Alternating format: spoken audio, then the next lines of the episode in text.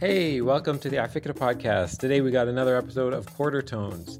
So, our guest is very special. His name is Yassin Al Salman, but most people know him as Narcy. He is a rapper and musical artist and founder of Iraq-A-Fella. Narcy is a multi talented, multi dimensional guy, and this conversation is absolutely fantastic. I love seeing it. If I were to recommend you go onto the YouTube page for any quarter tones, this is it because his music is amazing, but it's highly visual, and we show a bunch of the music videos. So I highly recommend going over to the YouTube page, but enjoy the podcast. This is a lot of fun. All right, welcome everybody. We're going to get started in just a minute. Um, Thank you for joining what is a live recording of our quarter tone series. Our special guest is Yassin Al Salman, uh, otherwise known as Narcy. He goes by many names. He is a rapper and musical artist, founder of Iraq-A-Fella Records, a multi-talented, multi-dimensional uh, guy who has been an inspiration to me for a long time. He's an Iraqi-Canadian rapper. He's currently based in uh, Quebec, Montreal, but is on the road constantly. Narcy, welcome to Afikra Quarter Tones. How you doing, Mikey? Nice to see you. It's great to have you. Um, and you, you know the drill. This series is um, based off you know, like old school radio shows where an artist would roll into town for a few days uh, on tour and go play a little bit of their music, let the listeners understand where they're coming from, but also uh, talk a little bit about their work and where they're coming from. So the way this is going to work, we're going to talk for a few minutes and then um, jump into three interludes that we've spoken about before, and hopefully have some Q and A at the end from the audience. Okay, so the, the first thing I want to chat with you about is you are a professor. yes, I am. I am a professor. People don't, I don't think a lot of people know this that, um, you know, outside of the world of music and the world of design and, and production and touring and thinking about activism, you spend your days educating people. What what's that how does that sort of like weave into this broader part of your life? Well you know i learned how to make music at, at concordia university. Having the privilege to be uh, in my early 20s on campus uh, i figured like let me be here as long as i can. You know I'm, I'm privileged to be in this space to have to be afforded the education that's being given to me. So let me make the best of it so when we used to do our sound project assignments, we used to stay overnight, me and two of my friends, Nawar and Nawaf, and make music uh, at Concordia. And then when Nofi passed away, I went back to do my master's in that same building. And that's where I recorded the, I mixed the Arab Summit album. So I learned how to mix music at Concordia right? And then when I left and went on a solo career for a couple of years and came back to Montreal, I became one of the, the staple English MCs in Quebec. And there was a guy teaching a hip hop course at Concordia, and he invited me to come be a guest lecturer in his class. And then he invited me to co teach his class because he wanted to take on more classes. So I broke into the school the same way I broke into like the music game. It was an unorthodox, you know, I'm not coming through an endorsement, you know? Um, yeah. And I took over his class eventually and grew it from 17 people to 48 people to 96 people, and now it's 200 people a semester. What's the name of the two, What's the name of the course? Uh, it's bigger than hip hop is one of the courses, and then beats, rhymes, and life is the other course. So, Amazing.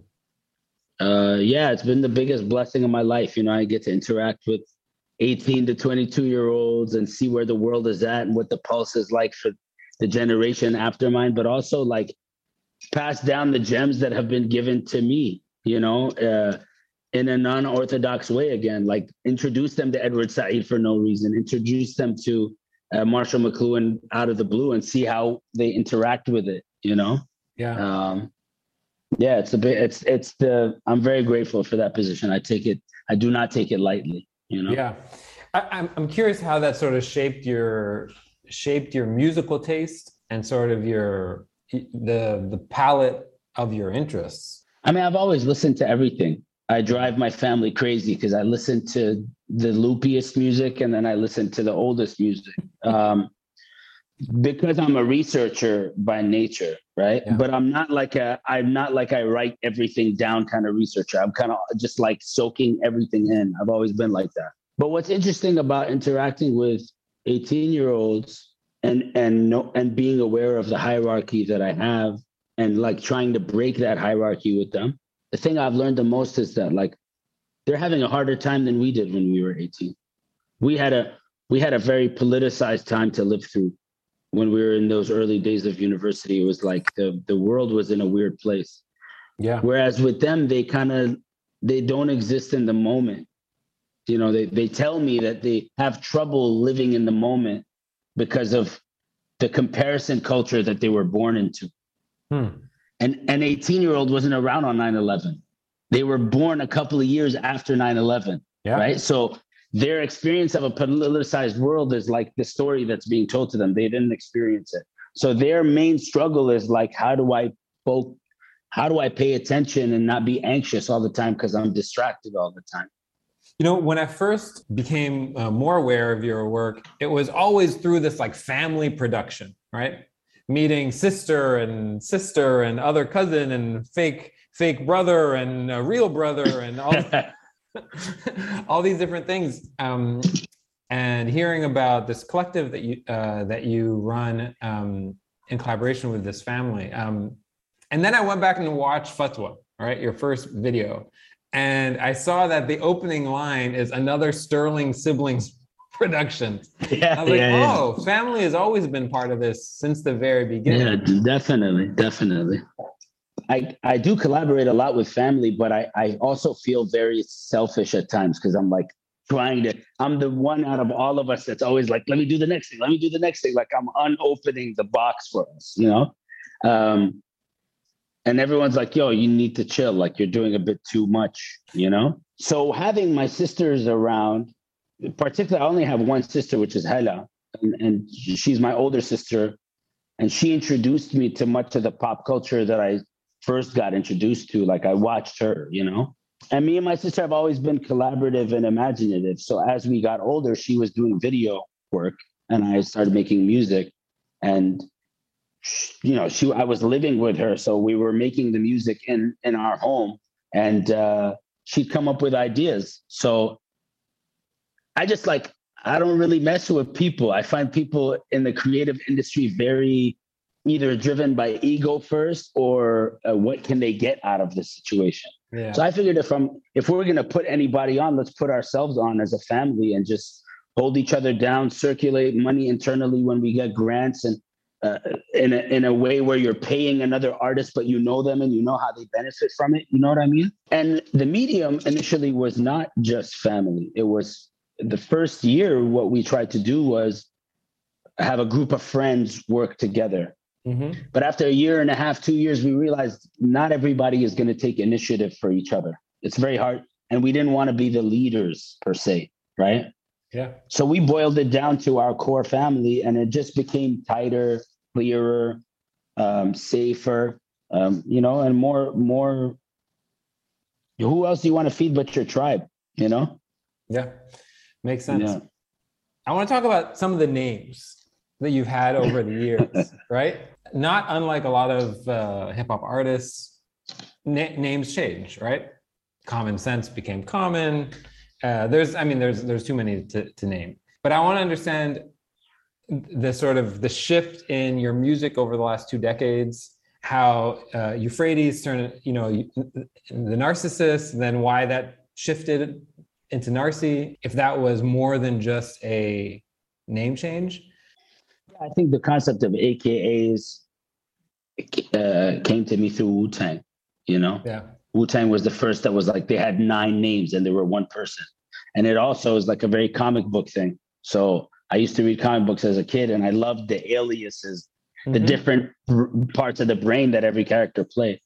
So Euphrates was me and two two producers uh, known as Sandhill at the time. Uh, Yeah. They're two brothers who are cousins to my better half. You know, before she was my better half, they they Mhm. used to be uh, my producers. So we were Euphrates. We were a collective. And then when I went solo, because uh, when Nofi passed away, we kind of disbanded the group and, and I went solo. I was always the narcissist within Euphrates, so I just kept that name. And obviously, it's all my music is about like doubting. It's about doubt.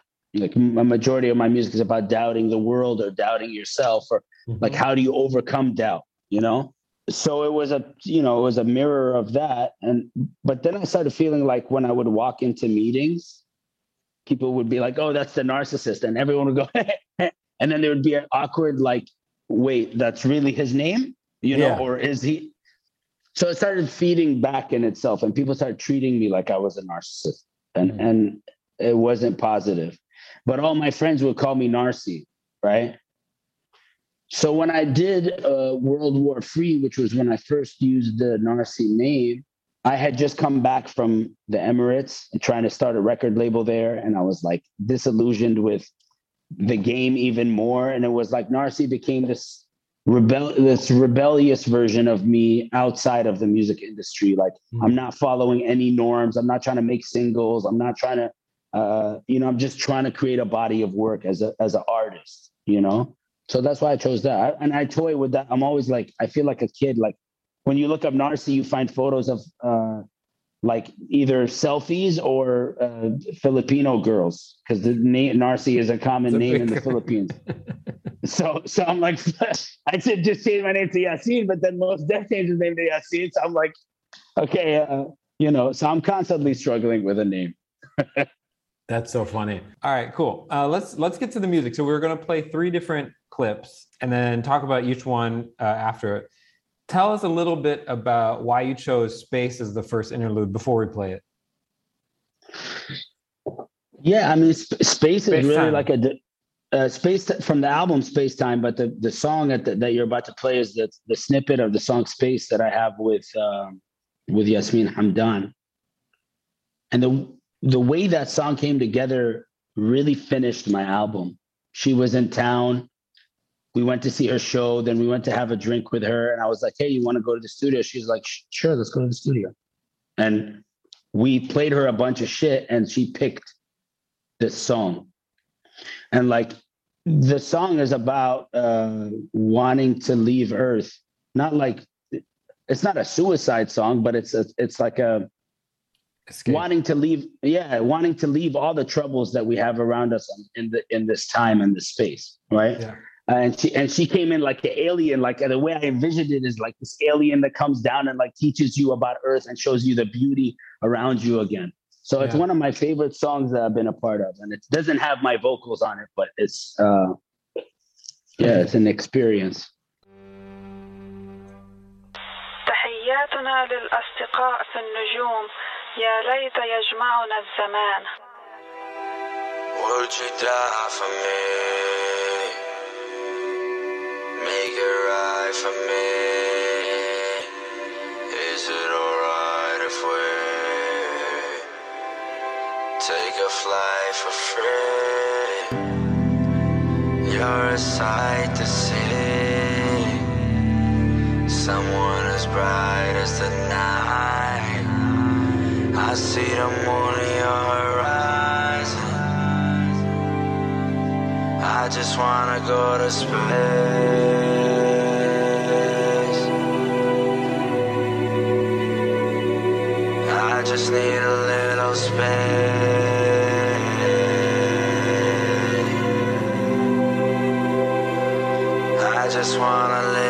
Live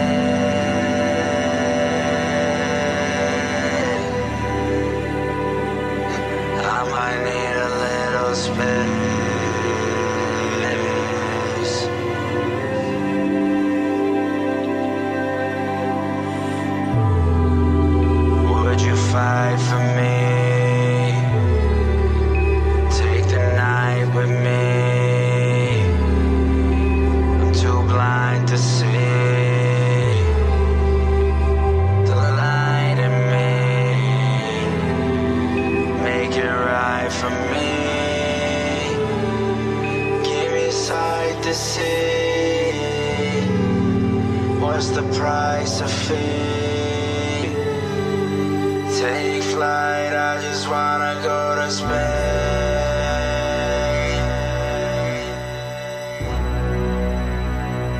I might need a little space.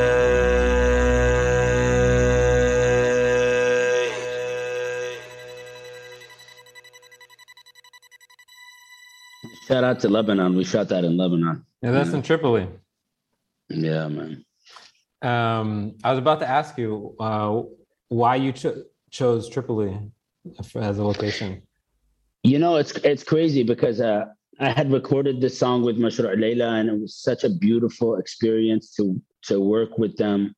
Um, like we were sending stems back and forth for like a week, and we got that song done, and it was such a uh, it was so like a seminal to the project that I was like, I have to shoot the video for this song, right? And I Yeah. and I had to, and it happened like overnight. I was in Dubai. I had a conversation with a friend of mine. She was like, "Oh, we can easily get funding for something like this." Got funding, flew to Lebanon a week later, put the concept together, and found locations. And talking about family, as I was leaving Dubai, my sister was like, "Oh, you should shoot at this location," and she sent me. Um, she sent me a website with photos from the the, The fairgrounds. Fair, and I was like, I was like, "What the what? What is this?" Like, and she did it so like in passing that she forgot that she did it Yeah. right? So when I got to Lebanon, we went and visited it. Uh, we drove to it the, the second day that I got there, and I was like, "This is it! Like, this is the video." Okay, we're going to do uh, the second interlude. Uh, this is a song that you uh, are on with Mos Def, Yasiin Bey. Uh, it's called A Tribe Called Red. Um, do you want me to play a little bit of it now? Or you want to talk about, give a little bit of an intro before we play a little bit? Yeah, this is probably one of the most important moments in my career. I got to. This was the first music video that I ever directed myself. Um, I got to record a song with with who one you know an MC that's in my top five MCs who was in my top five MCs before I met him, Yeah. and we became friends, you know, and and developed like a respect for he he respected my work, which meant a lot for me as an artist, but also to have the privilege to go to South Africa and shoot a video f- and be given the responsibility to shoot a video for what might be the most important indigenous group to come out of Canada in the music industry in the last like 10, 15 years. Tribe Called Red. You know, they had such a huge impact when they dropped, and they're such so important. And to be to have the responsibility to deal with the Arab community, the Black community, and the indigenous community working together Mhm. it was my greatest honor, you know, in my career so far. So um, that's that's RED, man, a tribe called Red. All right, let's listen to a little bit of it. confronted by the Alai nation, alien nation, the subjects and the citizens see the material religions through trauma and numb. Nothing is related. All the things of the earth and in the sky have energy to be exploited. Even themselves, mining their spirits into souls sold into nothing is sacred, not even their self. The Alai nation, Alia nation.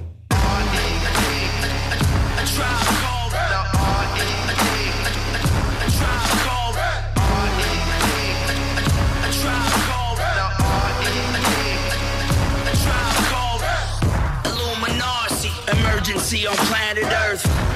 The currency is murder, you a man of worth. They say the day is coming, drumming that you can't reverse. Watch the banner burn before the cannon burst. Don't chase an illusion, the nation hallucina. Hallelujah, taste of the future, the people, the shower, the pistol, the coward, the tracing the suture. Lonely martyrs, magic carpets, dirty blankets, Coca-Cola, soul controller, holy waters. Middle East mode, sand glorious. Cheat code in Babylonian,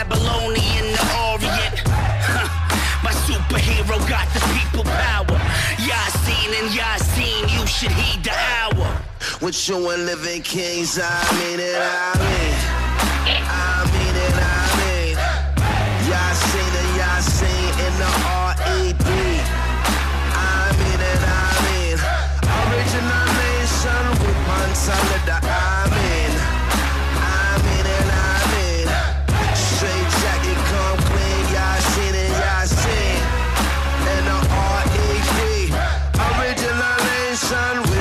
with it. True and live it.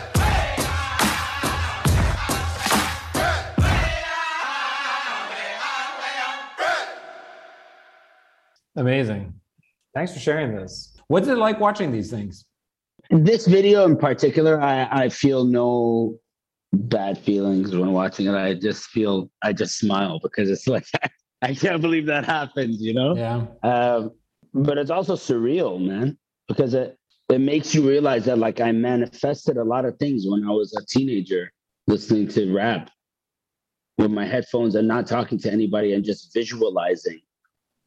Like I visualized that experience before we even shot it. I I don't know how to explain it, but when I was on the ground there, the uh, you know I was reading a book today, uh, a Deepak Chopra book, as as corny as that might be to some people, but I, I was uh, and he was saying like the the best way to manifest is when you let go right? And like when you don't expect the result and then it comes to you. That was one of those experiences where i i subconsciously uh, put that into the universe. Like i'd love to work with x and x and x. And when i was in south africa there was so much serendipity that was happening. I was only there for three days in cape town you know Yeah. but we navig- we navigated it so easily and everybody was telling us it was going to be so difficult and when we landed muhammad ali passed away and there was all these like Wow. muhammad ali moments that happened that's why the, my friend is wearing a muhammad ali shirt in the video like Mhm.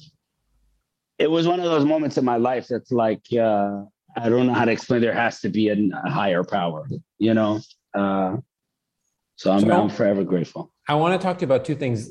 One is, did you guys write the verses side by side, or I mean, uh, yeah yeah, because you guys are referencing each other.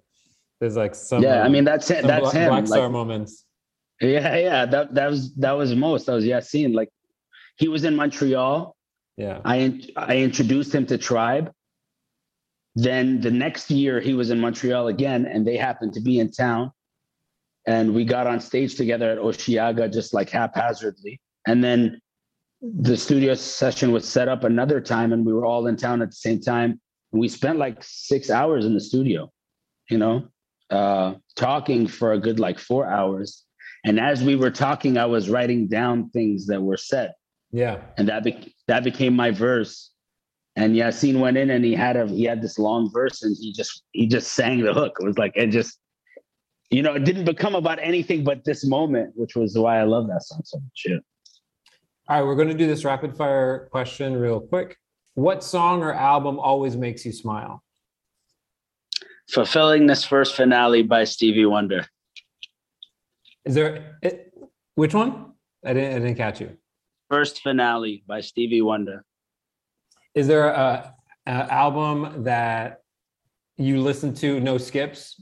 Stevie's album that you listen to no skips? Yeah, that one. There's uh, D'Angelo Voodoo. There's uh, the Miseducation of Lauryn Hill. Mhm. There's uh, so many, so many. Okay. Um, who would you love to shadow for a day, past or present? Uh, if I could time travel, probably my grandfather in the 50s, you know. But if it's in the present, uh, so many, so many creatives like a, like Christopher Nolan while he's shooting a movie, you know. Tell me about it. Yeah. real. Okay, so let's. Uh, we have two questions in the chat. The first one is from Ahmed. Ahmed, if you want to turn on your camera and unmute yourself, you can go for it. How's it going, man? It's such a great uh, talk and so good to be here with you both. Uh, Narcy, I'm curious about the role of, you mentioned through your classes, you kind of get a pulse on what's happening, what the kids are up to. Uh, but I'm curious about the zeitgeist in general, how that, you know, influences your work uh, and maybe ways that maybe it's a distraction or a hindrance to what you're trying to do. No, I mean, a lot of my work is a reflection of what's, you know, I consume a lot of information. So a lot of my work is like processing that information for sure.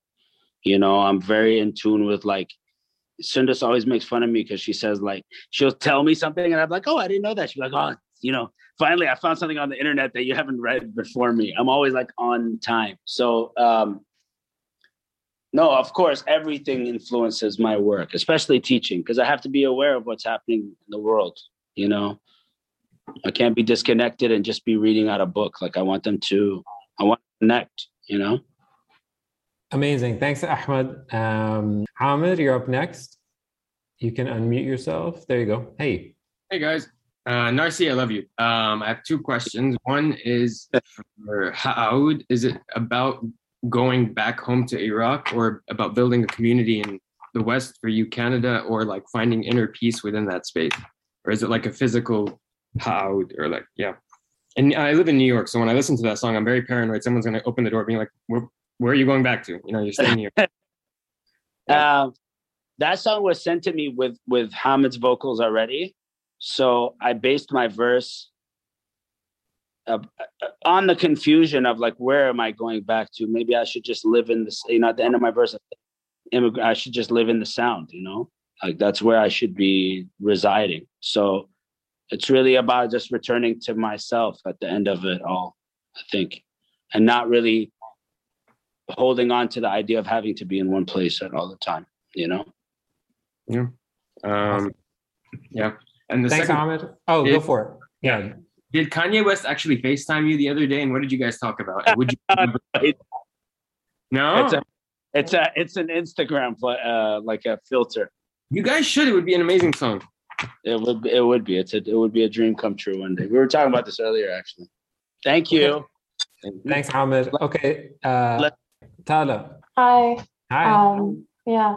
Uh, I just have a question. Yeah. So, as a creative, what is your priority when making your work, and like, what's the purpose that drives to, drives you to make what you make? Because um, I'm interested because I'm also like a visual art, like I'm a visual artist. So like, it's always interesting to see artists' purpose behind making their work. I always just want to like expand my ability. So I've always seen like if we're talking about music or visuals, it's like I I put it all in a universe. So when you look at all my work, I want it to all fit in this like world that you visit, you know. Um, so to make sure that there's like self-referential stuff in there that if you're a fan and a listener, you'll catch. Um, obviously, there's a cult- cultural purpose of just like sharing my story in a way that I would have wanted to hear a story from an Arab artist when I was younger, like leaving breadcrumbs for the next generation. And then just to enjoy the process. Like that's one of my main intentions is like as soon as this starts feeling like it's forced, then I shouldn't be doing it, you know? Um that's it. Set your intention before you start. I think that's always very important. It, it'll it'll make the process that much easier because there's no pressure then, you know? Um, well, listen, Narcy, this has been really, really a pleasure. Um, everyone, look up Narcy wherever you look things up. Uh, it's easy to find him online. Check out the new album. Um, this was a huge thrill for me. Thanks for making the time. Thank you for sharing your space with me, for doing afikra in the first place. You know, I think it's such an important initiative, and and uh, yeah, man, I appreciate you. Thank you for the time you gave me. Anything you need from me, I got you. Thanks, man. All right. Peace and love to everybody. We will see you soon. Uh, we got another event tomorrow and probably one the next day. All right, everybody. This will go up on YouTube and on podcast in a couple days, so check that out. Peace. Hey, I hope you enjoyed that episode. If you'd like to watch the full uncut version, go to youtube.com slash afikra. There you can see the full video versions of these podcasts. If you'd like to learn more about what we do, go to afikra.com where you can learn about our Zoom events, our live events in 30 different chapters around the world, our social media presence, and our podcast and YouTube stuff. You should know that everything we do is all towards a mission of converting passive interest in the histories and cultures of the Arab world into an active intellectual curiosity. By listening to this, you're a part of that movement, so thank you for being here. If you'd like to support our work, go to afikra.com slash support and join the hundreds of people around the world who make this work possible. Thanks.